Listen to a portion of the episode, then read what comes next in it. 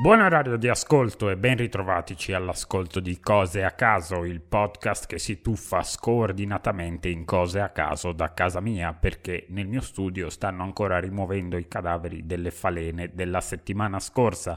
Io sono Giangianni Giannini Junior Gianni e vi condurrò in un precipizio di topic puramente arbitrari, cercando di capire cosa vogliono dire metà delle parole che ho appena detto e che dirò. Questa è la puntata numero tre, perché viene dopo quella della settimana scorsa in cui avevamo delle cose che erano le numero due, quindi a noi va bene così. Non so se già sia un record di puntate, probabilmente sì, dobbiamo controllare. Questa puntata è sponsorizzata da società ignare del fatto che ci sponsorizzano, perché al momento nessuno, tranne la polizia postale, vuole avere legami con questo show radiofonico. E per me va bene, che tanto non so se riescono a risalire a me, che ho gli amici hacker che mi devono dei favori. Comunque non pensiamoci, almeno finché non succede niente di brutto. In questa puntata abbiamo contattato di nuovo degli esperti in materie che probabilmente non c'entrano niente, ma abbiamo promesso loro dei risarcimenti pecuniari che non possiamo permetterci. Giusto da dare un tocco di accademicità allo spettacolo e vabbè, giusto da parlare di scienza e filologia, cosa difficile, non lo so. Ma basta con questa introduzione, che già avevo finito le cose da dire, tipo ieri che stavo pensando all'episodio. Eh, ripetiamo ancora come funziona il tutto per quelli che ancora non ascoltano eh, regolarmente il podcast, almeno una volta al giorno come me. Principalmente andiamo sulla pagina del web della rete di wikipedia punto com e cerchiamo il tasto blu che dice una voce a caso e da lì leggiamo, espandiamo e chiediamo agli esperti delle cose in modo da analizzare in maniera completa e anche no l'argomento che poi esce, che viene da dire delle cose. Finora abbiamo trovato solo roba sulla storia, che dopo un po' viene noia visto che ci sono più di un milione di voci, sto sito dell'internet enciclopico, ma vabbè, eh, se- sempre storia. Iniziamo allora. Uh, la Renault H, H, la Renault, la Renault A K. Non so come si pronuncia la macchina Renault H, H. Finalmente direte un argomento che interessa a pochi milioni di persone, di cui anche noi forse. Ma leggiamo un po' di, di che cosa si tratta.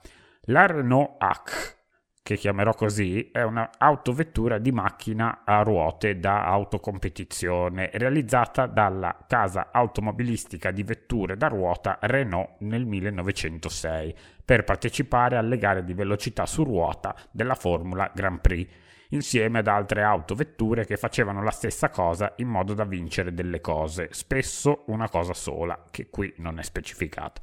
Adesso inizia il capitolo, e già finito l'introduzione, questo è il succo, adesso inizia il capitolo intitolato Tecnica, che sinceramente non mi sembra un buon titolo, ma d'altronde perché non chiamarlo così se poi non ci sono altre cose da dire. Allora, la vettura era azionata da un propulsore quattro cilindri di cose di circa tredicimila centimetri cubici di cilindrata cubica, che sinceramente non so se sia tanto o poco, perché non viene paragonato a niente qui, eh, che erogava spesso, ma non sempre, una potenza di circa novanta cose a milleduecento giri di motore, mentre andava e rimaneva acceso muovendosi.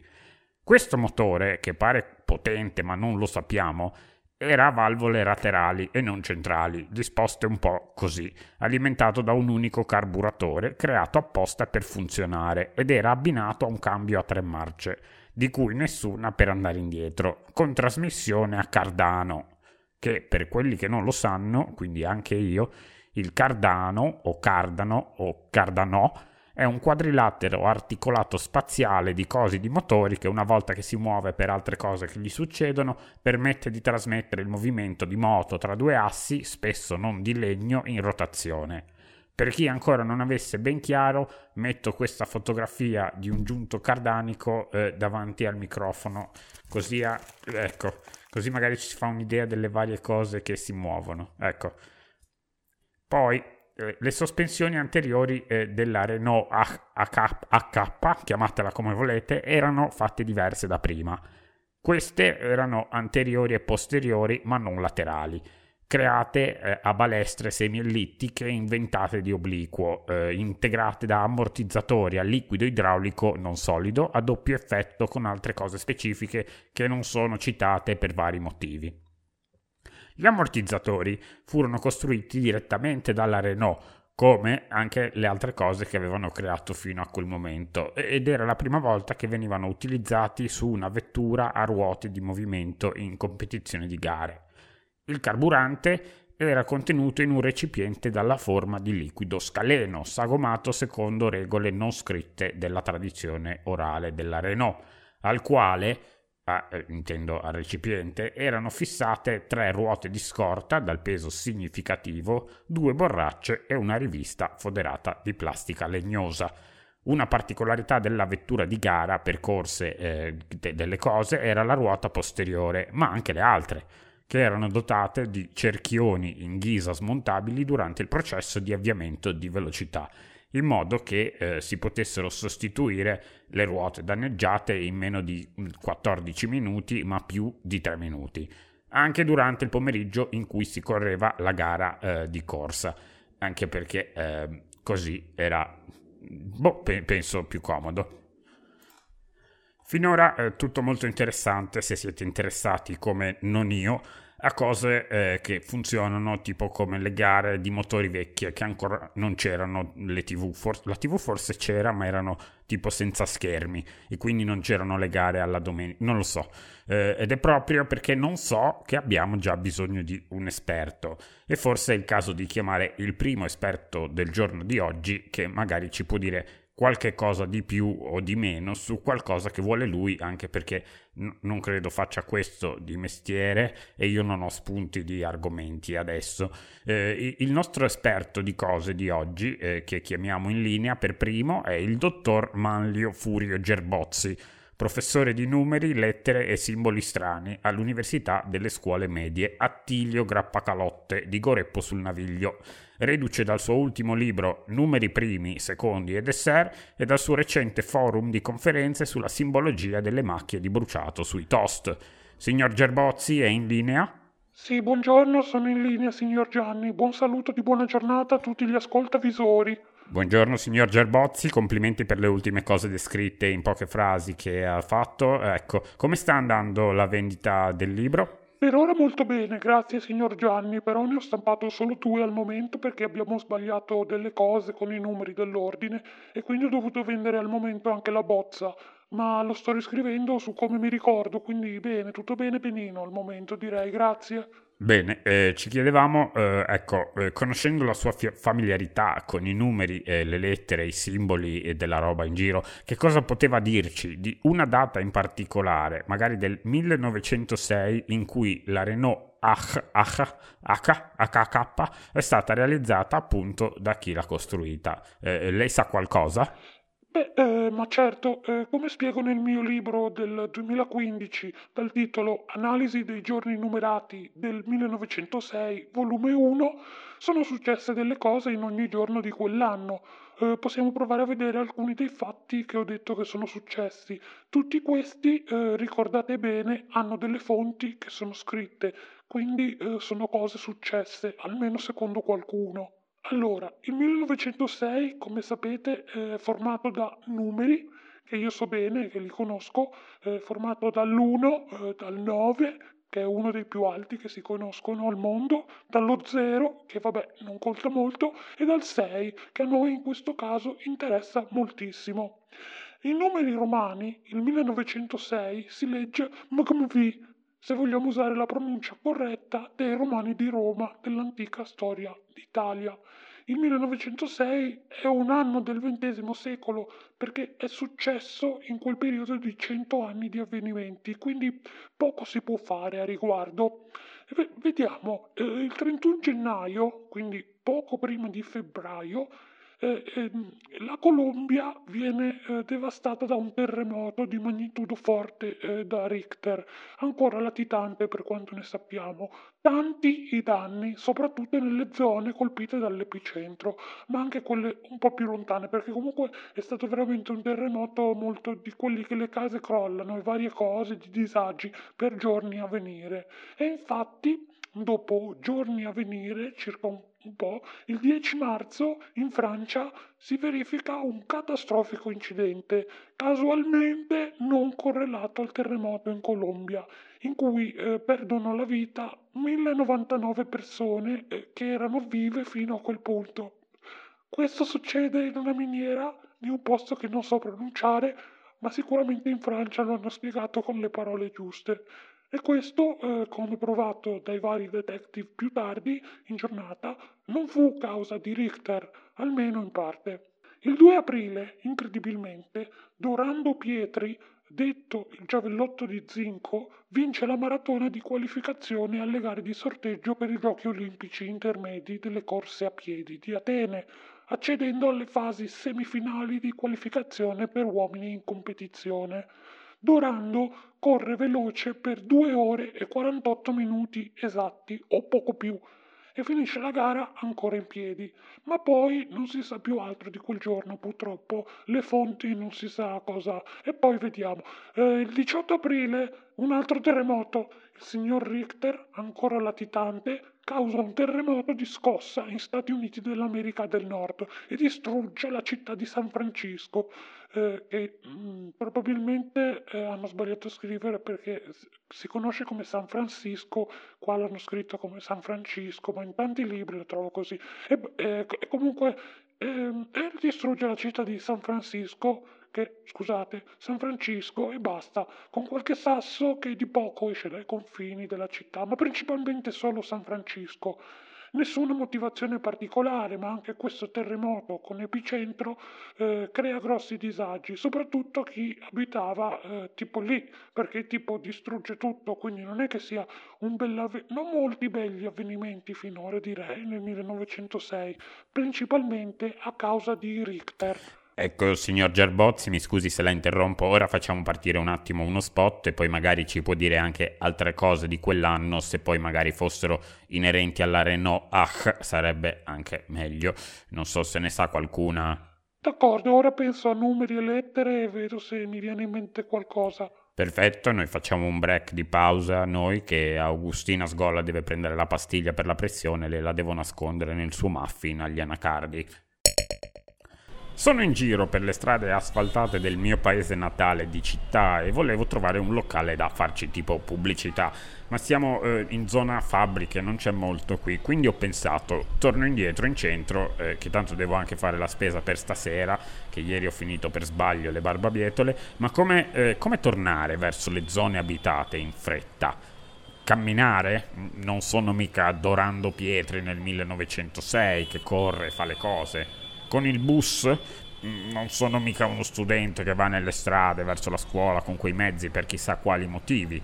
E allora è meglio utilizzare BlaBlaBlar, la nuova app di trasporto che ti porta lentamente ma in compagnia verso dove vuoi e eh, dove vuole chi ti viene a fare compagnia. BlaBlaBlar eh, eh, trova le persone vicine a te che non hanno impegni e vogliono farsi una chiacchierata ma non hanno la macchina e te le fa incontrare. Così eh, potrai camminare verso dove devi andare con questi qua che ti parlano e ti dicono cose per farti compagnia, eh, ma, ma tante. BlaBlaBlar è disponibile per Android e il Mac Apple al solo prezzo di commissione del download dell'app. Eh, da mesi io personalmente utilizzo BlaBlaBlar e sebbene ci vogliono ore e ore per arrivare da una parte all'altra della città, almeno lo fai in compagnia di signore come questa qui di fianco a me che è Greta Smarchiappi, la... la mia BlaBlaBlar di oggi, che ha settantatré anni, è logorroica e parla solo in dialetto, però fa compagnia, ti fa quasi venire voglia di muoverti più in fretta, che almeno questa non ti sta dietro la semini. Vabbè,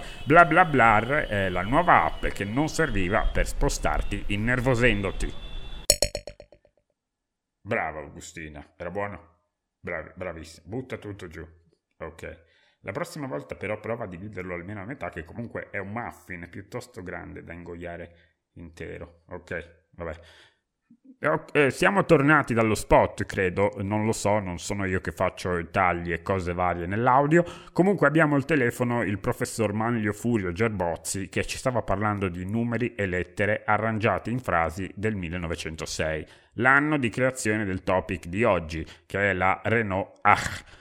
Signor Gerbozzi, ha trovato qualche numero interessante o avvenimento, che ne so, sulla Renault? Allora, beh, non molto, eh, considerando che eh, adesso ho pochi appunti dietro con me.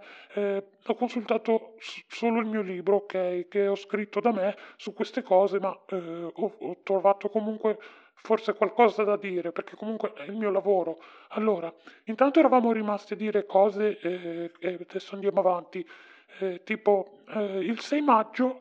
del millenovecentosei si corre in Sicilia la prima edizione della Targa Florio, famosa corsa automobilistica di vetture da gara. Oh, ecco, esatto. E la Renault H eh, era presente in quella edizione di cosa? No, eh, no, no, no, perché c'erano altre autovetture che comunque presentavano cose simili, cioè eh, tutte vetture a motore di corsa da gara che si accendevano a motore, eh, però... Il dodici luglio in Francia europea, invece, l'ufficiale dell'esercito francese Alfred Dreyfus, condannato all'ergastolo nel milleottocentonovantaquattro per tradimento, viene riconosciuto innocente dopo essere stato osservato bene e viene arrestato da un suo superiore, anche lui innocente ma un po' meno. Nessuno dei due aveva una Renault H, ma erano francesi comunque. Eh, quindi non, non è proprio quello che intendevo. Il tre dicembre di quell'anno, quindi verso la fine, alcuni direbbero che quasi sarebbe stato il millenovecentosette, anzi molti lo dissero in quel periodo, soprattutto verso la fine dell'anno, viene fondato il Torino Football Club in una birreria, dopo alcuni screzi tra qualche partitella coi sottobicchieri. Nessuno di quelli che erano lì dentro aveva mai nemmeno visto una Renault H H H, che poi però a loro sarebbe piaciuta, penso, perché comunque erano uomini e si sa che queste cose gli uomini piace. Vabbè, eh, poi comunque in quell'anno sono successe anche altre cose meno importanti da notare. Da notare importante che non è stato un anno bisestile, secondo le mie ricerche, perché iniziava di lunedì, eh, credo. Inoltre, e qui chiudo, muore nel febbraio, intorno al ventuno, poco meno, il politico italiano Eugenio Sansoni, di cui non si hanno notizie, eh, nelle fonti che ho utilizzato, principalmente perché erano libri di eh, matematica e lettere di lingua italiana. Ok, ottimo signor Gerbozzi, ho notato che ha corretto il tiro e ci ha fornito eh, particolari interessanti sulla storia della Renault del millenovecentosei, specialmente nel frangente delle cose poco inerenti. A noi eh, va benissimo, eh, forse è più di quello che avevamo messo in conto di sapere. D'altronde è il suo lavoro, grazie. Volevamo ringraziarla e ricordare a tutti di acquistare il suo libro, se vuole sponsorizzarlo lei. Sì. Allora, intanto eh, già ne sto scrivendo un altro, sempre con le lettere e i numeri dalla lingua italiana, dal titolo I fastidi del numero ottocentoquarantasette e la simbologia che ci sta dietro, secondo me. Eh, questo libro per ora non è ancora pronto, è ancora in fase di scrittura, quindi eh, prendete questo un po' come uno spoiler. Eh, penso comunque che uscirà presto, perché non trovo molte cose su quel numero, quindi sarà un libro corto, eh, però potete trovare il mio libro numeri primi, secondari ed essere in qualsiasi asta eBay che vende una delle due copie per ora vendute, che come ho detto lo sto riscrivendo.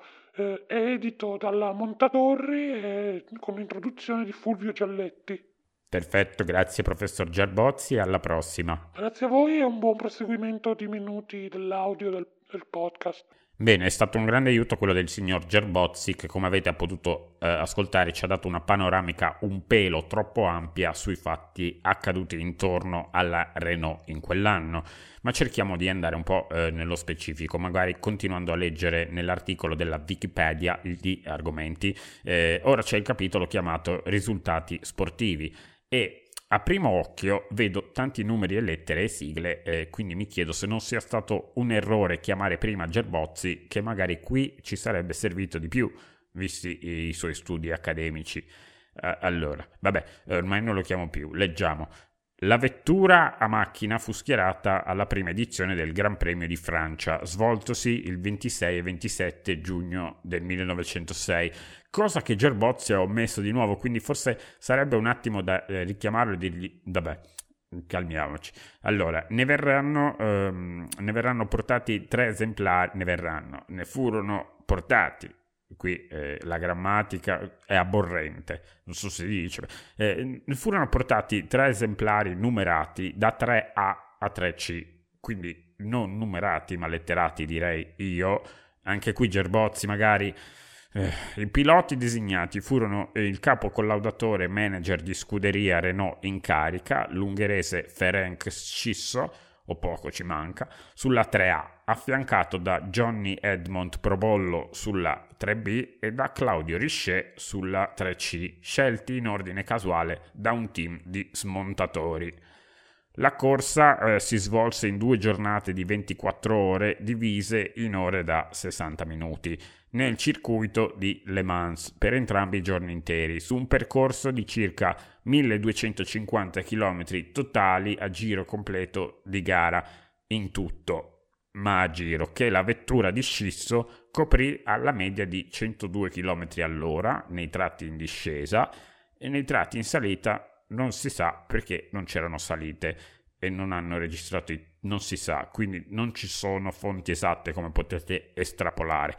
La vettura si dovette fermare ben nove volte per ogni giro per danni agli pneumatici che eh, girano a contatto con l'asfalto, ma il pilota ungherese riuscì a terminare e vincere la competizione comunque, con trentadue minuti di vantaggio sulla macchina autovettura da gara di Felice Nazzaro, che non so chi sia al momento, eh, questo nome è buttato qui, sebbene la Renault avesse perso eh, pure la balestra superiore durante l'ultimo giro di chilometro.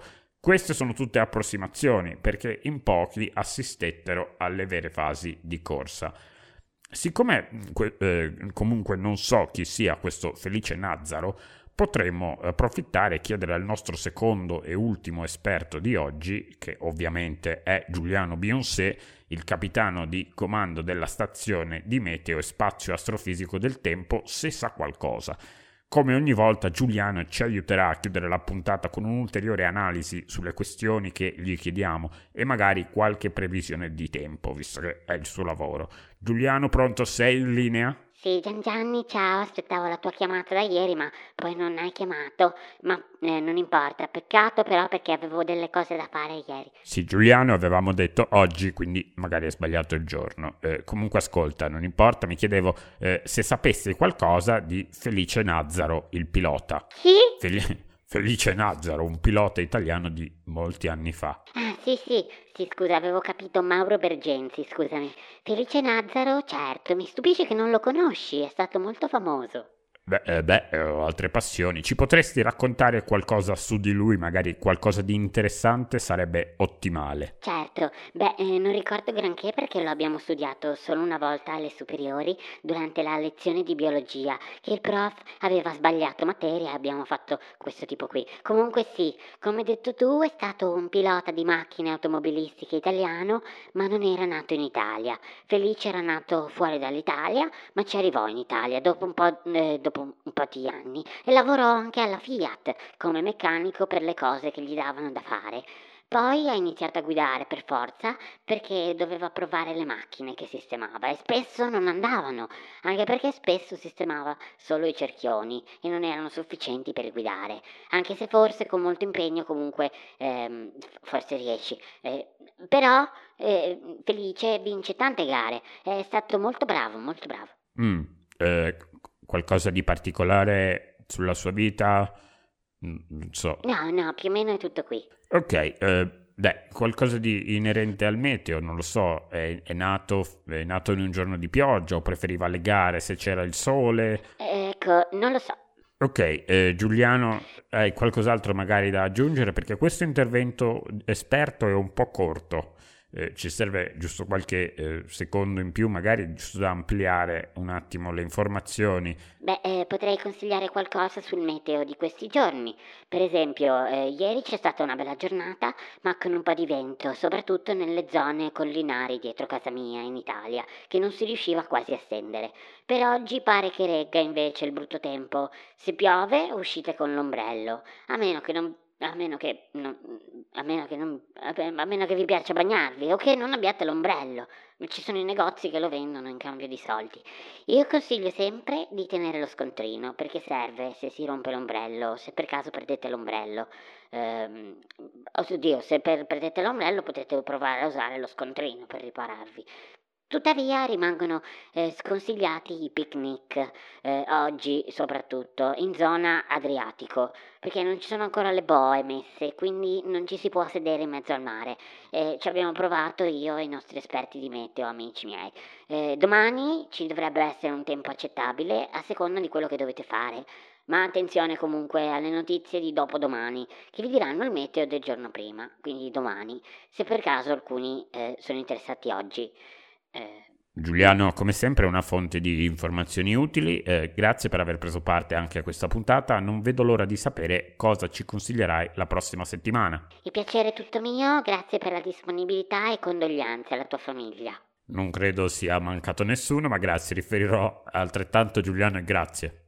Ok, bene, eh, abbiamo esplorato eh, la storia eh, non proprio di questa vettura a cardano di Renault eh, acca o quello che era, e le varie cose esperte che hanno aiutato pochissimo questa settimana, ma questo è il bello della diretta. Eh. Ah, Augustina mi dice che non siamo in diretta. Vabbè, eh, questa era la puntata numero terza del podcast conseguente di Cose a Caso, e la prossima puntata non lo sarà, perché saliamo in maniera ordinale di numero, come ovvio ai più.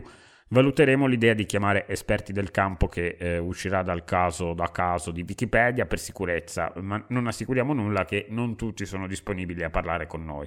Vi ricordo che se volete supportare questo podcast potete farlo diventando patroni, che pagano soldi veri ma pochi, sul sito patreon.com slash coseacasopod, e così facendo potrete ascoltare il podcast con ben quarantotto ore di anticipo rispetto ai poveri che non se lo possono permettere, o a quelli che ci odiano, che comunque non ascoltano, mi sa. Ma quelli che ci odiano possono dirci il perché scrivendo a coseacasopod chiocciola gmail punto com, cercando di non esagerare come in questa settimana che Augustina ha avuto due crisi per le parole forti utilizzate. Eh, vabbè, eh, basta direi, buona continuazione di cose, eh, buona arrivederci dalla prossima puntata della prossima volta.